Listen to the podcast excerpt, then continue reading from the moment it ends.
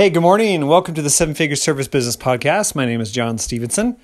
And today I want to talk to you a little bit about my direct mail campaign that I am putting out today. Um, so let, I want to give you some suggestions when you start doing your direct mail. There's a lot of different things you can do. Um, you can buy lists, you can rent lists, you can go to SendJim and Circle areas and it, start mailing to homes and businesses as well. Um, you can go create postcards. You can send them EDDM. There's a lot of cool stuff you can do.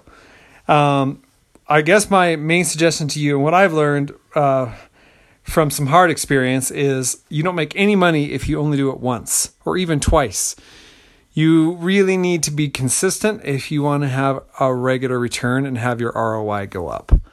So I just started a campaign today well, yesterday, and I spent forty three hundred dollars, and that was quite a bit. Um, so I'll break that down for you. So I spent eighteen hundred bucks for the list of eighty three hundred names. Okay, so my campaign's a little different. I'm going to be mailing to window cleaners all over the nation, and so obviously I have I have uh, built two successful window cleaning companies, did millions of dollars, and also sold them both for top dollar and I am reaching out to just window cleaners to help them, and then of course we from there we will start reaching out to other service businesses in the around the nation. But uh, anyway, so that's that's 8,300 names. We're so I actually bought the list instead of rented it, and we also got Facebook profiles and cell phone numbers, so we can actually reach out that way as well. So that costs a little bit extra. So the more data you get, um, the more you can do. I would suggest if you're going to go all out on on you know maybe you want to go after people in your city that have a certain income level and you want to buy a list that that covers all of them or maybe you just want to hit certain houses that are certain sizes you can do that as well.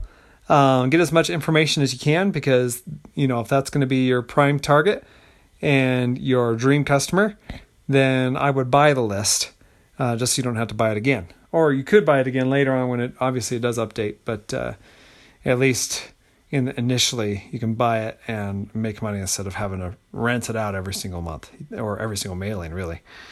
Um, so anyway, so I spent eighteen hundred dollars, got eighty three hundred names, uh, includes all of their information, including cell phone numbers, because we're going to do some text messaging as well, and then uh, twenty five hundred dollars is for mailing uh, postcards.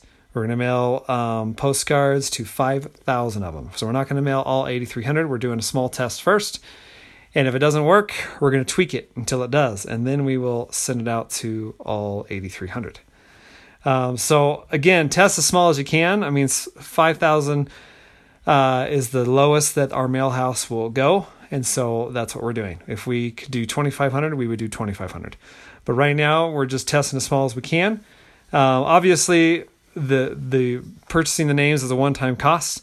When I mail this again, uh, it's only going to cost me twenty five hundred bucks to mail to mail five thousand. So anyway, so the, obviously the initial investment's a little bit uh, a little bit much in the beginning, but um, I do it so that to keep my costs down over time. So I will let you know if I get anything from this. Um, it takes time to test, guys. Uh, I don't just teach these principles. I put my money where my mouth is. And yeah, it can be nerve wracking. It can be frustrating, especially if you don't get any return. I may not make any money off this uh, at all. I may put all of these mailings out and hear crickets. I hope not, but that that has been the case before. Uh, it just takes a while to figure out your what your target audience is going to respond to and what you can do to serve them the best. But once you can figure it out, then you can scale it because that's exactly what we're going to do. Once we figure it out, we're going to scale it and then we're going to teach as many people and serve as many people as humanly possible. That's really what it's all about. In your business, it yes, you want to make money, but you want to serve. You want to make the world a better place. Uh, you want to have fulfillment. You want to have meaning, and you get that from serving your customers at a very high level, not just oh, not just giving them the service that you contracted out and taking the money. I mean, that's to me that's a transactional business. It's not a business where you're really trying to give them a an awesome experience, so they will rave about you and that they will uh, want their friends to use you, and they will be so loyal they won't go anywhere else, and they'll be willing to pay you whatever you charge because they love you those, love you that much. Like that's that's the kind of business you want. That's the kind of business that makes you happy. That's the kind of business where you wake up in the morning and you're excited to go in because you work with people that want to work with you, and you get paid the amount of money that you'd like to get paid for it. Uh, so it's better than haggling with transactional customers as well, who uh, really just kind of want just a one-time deal and they don't want any type of relationship after that. So, um, anyway, so we're gonna we're mailing that out this week. Hopefully, we got to get all the postcards printed and and mailed out. Uh, but this stuff takes time. We've been working on these materials for quite a while. I'm excited to get it out, and hopefully, we'll see some results.